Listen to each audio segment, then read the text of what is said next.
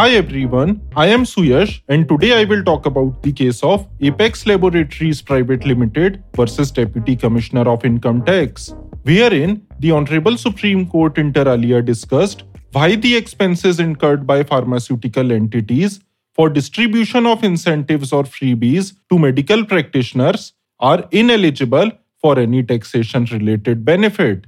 In this case, the court explained the Indian Medical Council Professional Conduct, Etiquette and Ethics Regulations 2002 that provides that the medical practitioners are not allowed to receive the following from the pharmaceutical industry or its representatives A. Gifts, B. Travel facilities.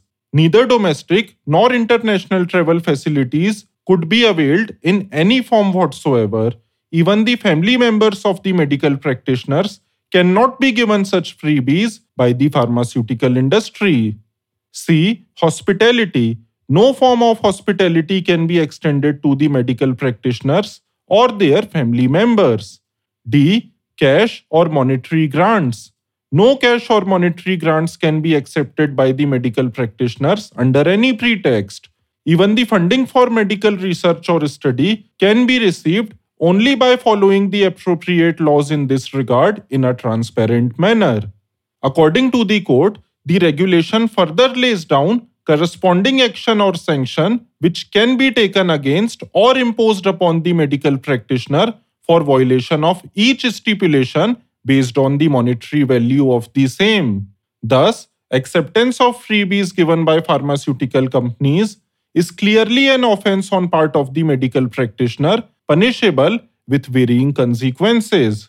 Thus, when a pharmaceutical entity claims income tax exemption relating to expenses incurred in providing any freebies to medical practitioners, then any such claim would be in direct contravention of the Indian Medical Council Professional Conduct, Etiquette and Ethics Regulations 2002 since such freebies are explicitly prohibited under such regulations and hence any such claim of tax exemption would be inadmissible. The court also went on to say that the value of freebies that has been enjoyed by the medical practitioners is also taxable as business income or income from other sources, as the case may be, and the income tax department should examine the same and take appropriate action. Therefore, in conclusion, following important points emerge. A the medical practitioners are not allowed to receive any gifts, travel facilities, hospitality services, cash, or monetary grants from the pharma industry. B. The violation of the regulations of 2002 by the medical practitioners is punishable with various consequences. C.